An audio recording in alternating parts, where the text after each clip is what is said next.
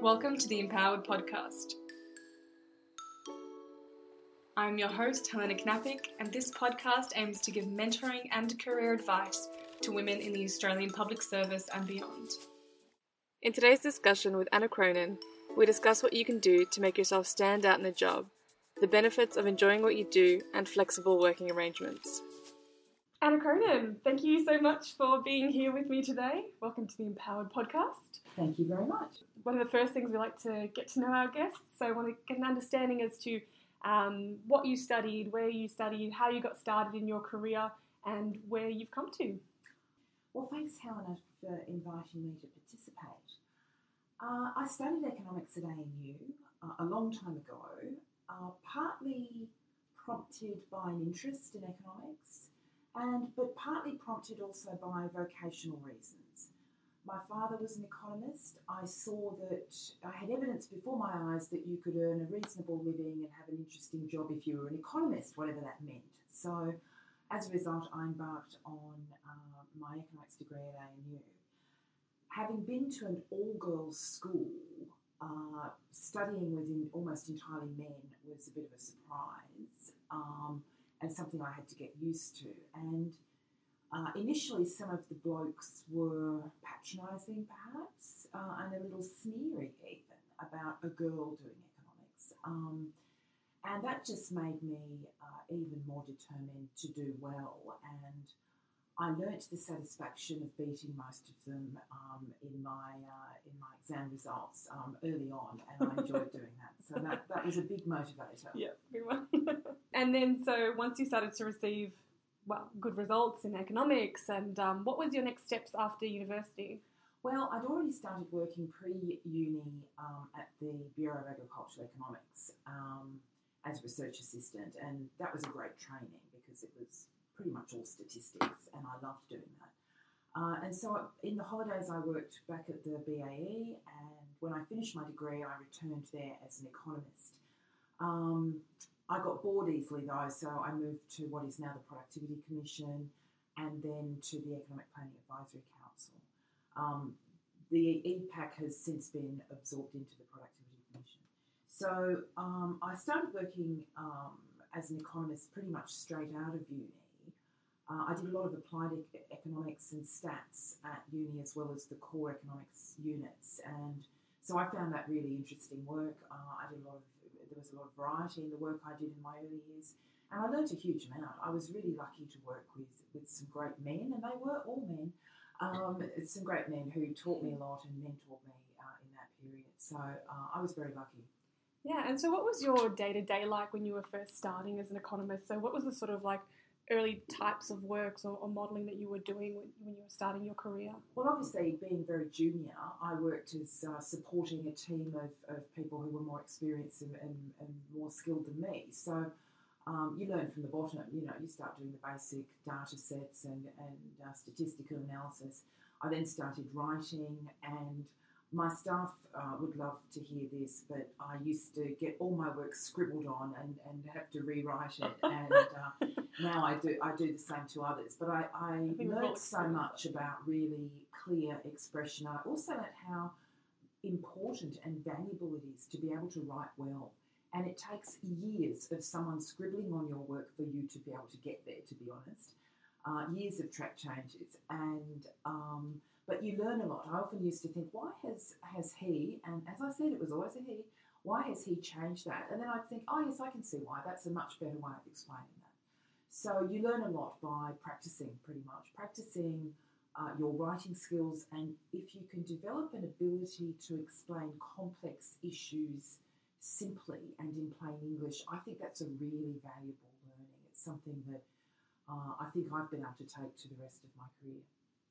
And I think you're describing something that everybody really experiences. Like I've definitely had experiences where my work has been scribbled all over, and then sometimes it's quite frustrating because you think that you're saying the same thing but in a different way, but then actually you sort of see the merit in the fact that you know there are simpler, better ways to say certain things. So I think that's a very common experience. Well, I think well. also, Helena, you know, everyone has idiosyncrasies. I mean, I have a few.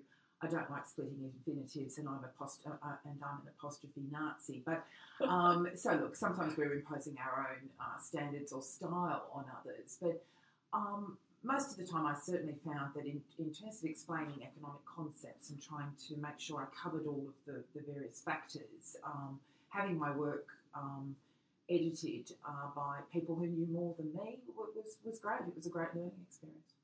Absolutely.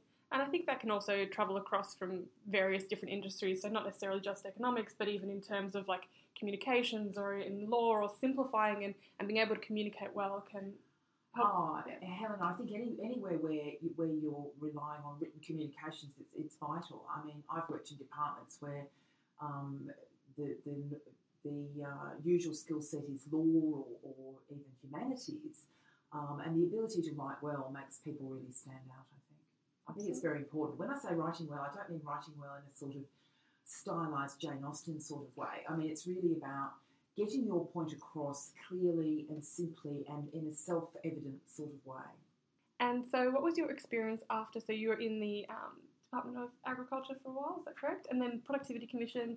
And what did you do after the Productivity Commission? Um, after that, I worked in federal politics as an advisor to um, federal politicians, including John Hewson when he was leader of the opposition and that was certainly a, uh, an, an, interesting period. And again, I learned a, a huge amount from that. Um, How was that transition from going from a, a, government department to working for a minister? Well, I only went to, I mean, it was quite normal in Canberra in mm. those days that under the MOPS Act, the Member of Parliament Staff Act, if you were a public servant of a certain level, you could go into Parliament House and work for a politician for a couple of years, get some experience, and then go back to your to your job. Um, these days, there's um, there's these departmental liaison officers do do similar sorts of roles, but the job I did was uh, was not a departmental liaison officer because it was in opposition. Um, and uh, so that was that was a common practice in Canberra that you would do that for a couple of years to understand how Parliament worked, how committees worked, and so on. I ended up doing it for a bit longer than that, and ultimately coming down to Victoria and then working um, for Jeff Kennett when he was premier. Uh, so I sort of stayed in that world for a bit, possibly a bit too long sometimes, I think, but but I stayed in that world for, for a bit, um, and I worked for, for Jeffrey initially as his uh, number two advisor, and then as his chief of staff for the last three or four years. And in that period, I, again, it was just an amazing learning experience, seeing a lot of reform happening all at once, seeing how those issues were managed, learning lessons of success and lessons where we, we perhaps could have done better in terms of explaining uh, explaining reasons for action, reasons for reform. Um, but basically, being part of a can-do reformist government uh, was, was certainly quite an exciting part of my career. Absolutely, that sounds very exciting. And so after the um, after working in Parliament, so what was the next steps after that? Um, well, I am trying to get to here, so I'm like, oh, what happened okay, in between? Well, let's, let's, do let's the history. everyone with a CV. I think um, so, so after the Victorian government, um, uh, the Victorian electorate decided they'd had enough of, of that, that approach, I went back to Canberra and uh, I had to do some, some family issues, deal with some family issues for a while. I ran the National Farmers Federation for five years uh, in the early 2000s, which again was a, a great experience. Um, it was great understanding issues from a farmer's perspective, working with them to get better outcomes in terms of environmental legislation and regulation in particular, but also working on a whole gamut of issues from trade to tax to um, drought policy issues and so on.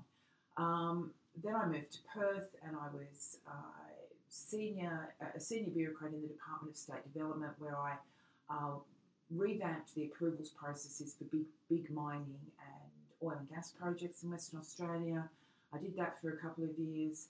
Uh, returning to Melbourne in 2011, uh, and I started working as part of the last coalition government, um, working uh, initially for, for Minister Lovell and then for the Premier, Denis Napthine, um, for about uh, probably uh, about 14 months or so.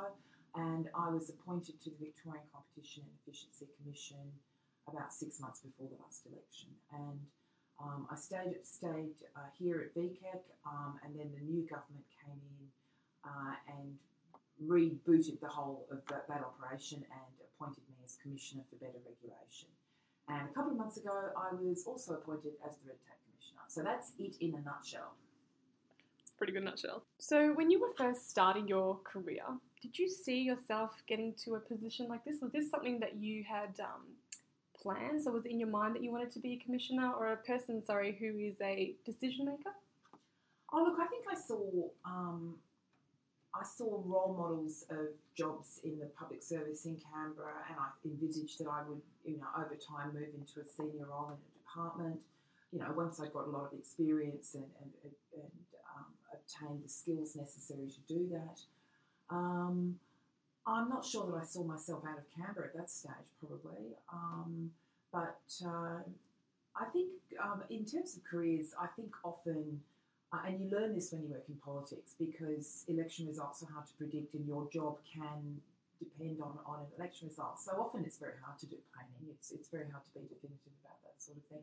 I guess I always hoped that I'd have a, a job which uh, where I felt I could make a difference, where I was playing to my strengths, probably my uh, my background and uh, my ability to sort of coordinate a number of things at once and understand the processes of government and so on. I guess I always thought that it would be good to have a rewarding job in that sort of area, and, and I'm very lucky because that's the way it's turned out. And if other people were thinking that they would like to be in a similar position as you one day, what sort of um, what sort of steps could they take or decisions could they make to try and progress their career? Well, I guess um, if you want to get into a role where you want to have some influence over something like regulatory reform, which is the role I'm in now, then um, you need to get a whole lot of different experiences across different departments. I think that would be really, um, really important. One of the things about working in the public service that I think is fantastic from a career point of view is you've got the capacity and opportunities often to work in different departments. So um, I think certainly for someone in my role to have some experience of different departments and different functions of government is really valuable. I mean, I came into this role with an understanding of some departments and some functions of government better than others, and very little understanding of others. And I've learnt a huge amount about how government works across the board. So, a variety of different experiences across the public service and indeed in the private sector is valuable. Um, I think certainly um, harnessing all of that experience and turning it into um, making you a really versatile, skilled, flexible sort of person uh, is really important in terms of presenting yourself for this sort of role. At the beginning of your career, or even throughout your career, were there any particular uh, areas where you sort of you either struggled or had challenges um, uh, within your career, and how did you overcome those issues? So maybe it was like with decision making, if you wanted to move from one role to the other, or um, maybe, like you mentioned earlier, that there was a lot of men who were in economics as well, potentially finding um, uh, someone who represented you or who uh, was a role model for you? Well, look, um, to be honest, not really. I, I think I just, uh, I mean, there you always have periods in your career where you look back and you think, I really loved that job and I didn't like that job so much. But to be honest, if I didn't particularly like a role or a job, I, I went and did something else. So I, I ma- managed to, you know, work within the system to get myself put somewhere else. So um, I think the key thing is if you're not happy in a job and you don't think you're able to give it your all for whatever reason, and you don't think that it's actually something that really suits your ability and skills, then try and move into a role that, that does there's nothing worse uh, than being unhappy at work. Nothing worse. Um, you've really got to uh, make sure that, that you, you don't drive to work or, or travel, get on the train in the morning and, and dread going into work. Um, you've really got to try and find a job where, it, if you're fortunate, you can actually be happy as well as being productive and make a contribution. Absolutely. So essentially, just being very proactive about what you want, understanding your own values, understanding where it is that you want to be, and making decisions uh, around. Yes, I think so. And not put it, if, if you're not happy, take a, a, a, um, a spot check to say, hey, I'm not really happy in this role. I need to do something about it. And then think, you know, logically about what alternatives there are. Sometimes it involves doing some training. Sometimes it involves a lateral move at the same level. Whatever. Um, just put yourself in a role which really can demonstrate your value and where you feel that you can make a contribution. Because if you feel you're making a contribution to an organisation or a particular role, that's when you'll really do your best. That's when you'll come into into um, uh, into demonstrating your your value at, in, in, you know, to the maximum. So, one of the common questions I like to ask my guests is about their personal definition of success and whether or not they find themselves successful. So, what is your definition of success, Anna? Well, I was thinking about this question, Helena, because you gave me an advance warning on it.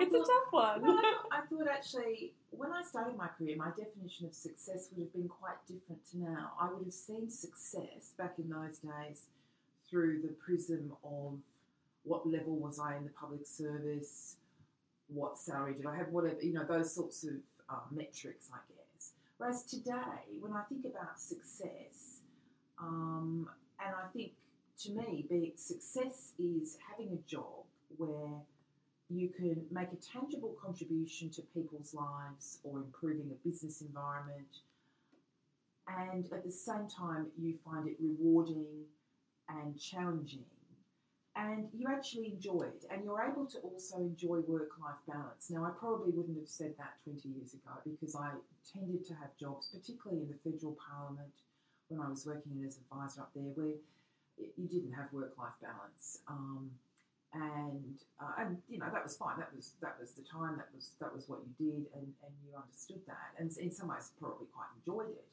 Whereas these days, I think of success quite differently, as I've just described. And uh, to me, I I feel that in my mind, I, I have been successful in the sense that I have a job where I think I do deliver tangible improvements to, to people's lives and businesses that I find challenging and interesting and something that I, I feel that I can do reasonably well. But also that um, enables me to have some work life balance as well, because I think actually that makes you a better uh, a better employee. Uh, probably a view I wouldn't have had 20 or so years ago, but certainly I feel that having that more rounded life means that you make a better contribution. And do you think that at the time, so let's say 20 years ago, it was just the um, the environment that made you feel as though you needed to be present and to be working quite, you know, quite hard to be able to achieve what you want? Or is it is it that I'm trying to ask that if times are changing, or if your personal perspective is changing, or if it's both? I think it's probably both. I mean, in that world, in, in Parliament House in Canberra, uh, in the in the early nineties, you know, it, it, you know, as it is now, uh, it's an intense world. It's a challenging world. It's demanding. Uh, you do work long hours. Uh, there's there's a culture about working long hours as well. Uh, and there's certainly an element of presenteeism. I mean, it would I can't imagine ringing up my boss back in those days saying I was working at home one day. That just wouldn't. it, it, just didn't work in, in a parliamentary environment where you where you really need to be present. So so it was a different different type of world. Um, and obviously today, in the job I have at the moment, um, there is much greater scope to be flexible and for the staff to have flexibility, and that's a great thing. But I also think there is also a need for people to be present, you know, um, at least for some of the time, because you, it's important to have human contact and eye contact and, and so on. There's some things that, that um, are best done face to face. And I think that's a really important part of work as well, that you actually go to a place where you're with your team, you're interacting with them. Even if every now and then you might work from home for an afternoon or a day or whatever, uh, it depends on the type of work. I find if I'm having to do some sort of thinking type work, sometimes I can do it better at home. Um, on the other hand, um, the sorts of work most of most of my work is actually interacting with other people, other departments, and obviously I, am in the office to do that. And I can I can vouch for um, in terms of having people around you who are working on similar things, having someone just to you know flick your chair around across and ask them a particular question rather than sending an email, waiting for a response, or calling them, mm. or whatever else. So that presence within the office and establishing those relationships with people and knowing that you can rely on them to either deliver a piece of work or you know inform you on something relatively quickly and um, and quite clearly. Like I yeah, so there is that element of you know necessity of being in the workplace, providing a, a closer relationship with your colleagues as well. So um, I quite appreciate that. Um, so you touched on flexibility, so flexibility in the workplace. And the Victorian Public Service has adopted all roles flex policy. And a lot of other organisations are also encouraging their leaders to be more flexible and also showing their um, that they themselves work flexibly also. In terms of um, your experience with staff who work flexibly, how has the Commission um, adapted to people who work flexibly?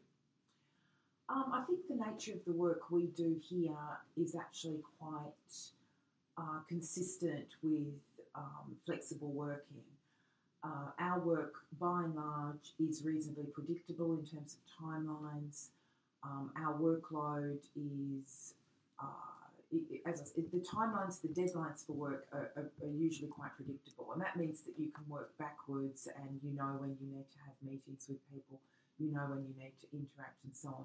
So, presenteeism, although I think it's important to have the team here um, a lot of the time together, um, and I think it's really important for cohesiveness and, and, effectiveness that we that we are all present uh, at some particular times.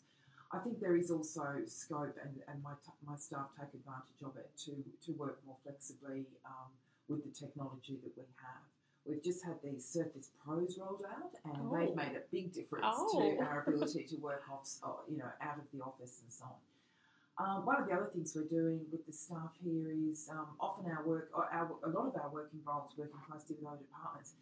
Um, when, we're, when we're doing particularly intense work with, with other departments, given the, the new technology that we have, the staff can actually go and work in that department for a while. They can go and you know co-locate and um, sit at a desk and, and actually work with the people that they're developing, um, you know, regulatory impact oh, statements with or whatever. So, so, so it is quite. So we're able to do that much more than uh, than previously.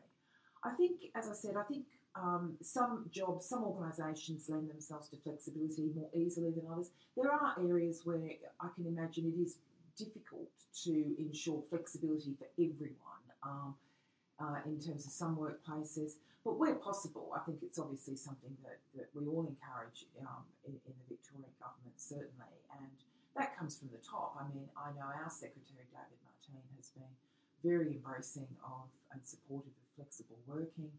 Um, and ensuring that his staff have got the, the capacity through technology and so on to, to be able to take advantage of that. But look, it's about having common sense and judgment about it. There are times when we all need to be at our desks and in the office for, for whatever reason. Um, and I would hate to think that somebody rang and there was no one here to answer the phone. of you course, know, you, yeah. you really have to manage those sorts of things. So, um, so yes, I mean, I think I think it's really important to encourage it. It's really important to ensure that all employees, not just women, have access to flexible working. Um, but it's got to be done uh, within the bounds of running an effective and efficient organisation as well. Absolutely. So we were talking earlier about your uh, your career and how you got into economics. In terms of either encouraging or increasing women in uh, in the workforce or even in economics itself, like what sort of things can we do to make women more visible in economics and in government, or even just to retain women within the workforce? Uh, well, I think in terms of retaining women, um, given uh, family responsibilities and so on, which often fall on women disproportionately, then obviously flexible working is a, has a big role to play in that. Um, ability to offer part-time work, ability to offer flexible working makes a huge difference in terms of, of uh, retention of women. In terms of encouraging women to participate in hitherto male-dominated environments, I think positive role models are really important. Uh, mentoring is, is really valuable. Um, I've been involved in mentoring for quite a few years now, um, and I really see it as a way in which you can help build um, uh, people's capacity and confidence. Um, it's not about being an advocate for for uh, for someone and saying, "Oh, ring your boss and sort that issue out for you." That's not what mentoring is about at all. It's really about ensuring that they can um, they can think about their career uh, in in a in a positive and, and effective way and not be um, not feel dissuaded from things because of, of cultural issues or whatever. It's really about helping give them confidence to to set themselves on a career path and do career planning and think about those options about training and studying and so on that can sort of help the help them uh, strengthen their career.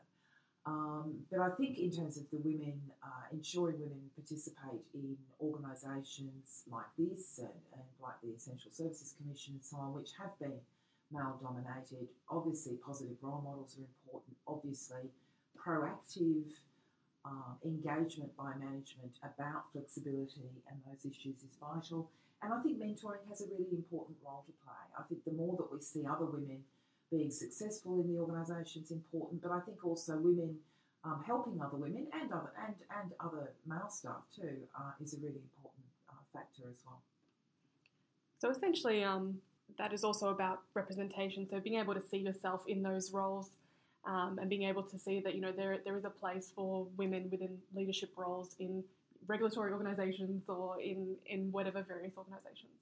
Yes, certainly. I mean, I think across the across the Victorian Public Service, we you know there's quite a lot of senior women now, and um, and there's there's quite um, active networks of women in the public service and in economics, and I'd certainly encourage um, uh, women who want to to to um, pursue careers in the public service to take advantage of those. They're, they're you know, um, they're not the be all and end all, but they can be a useful way of understanding how other departments work and how other women think.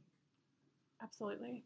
So, just coming on to our last couple of questions, I yeah. really appreciate your time. So, just in terms of advice, so probably the last couple of questions would be what is the best advice that you have received? And also, what advice would you give yourself earlier in your career? Okay.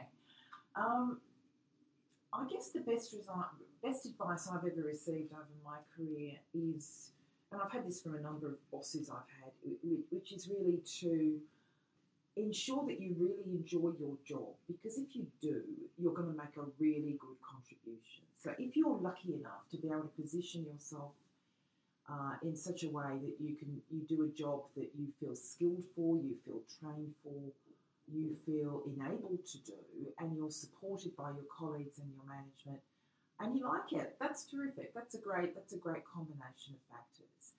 And if you're not in a world like that, then try and get at least some of those factors happening for you and be proactive about it.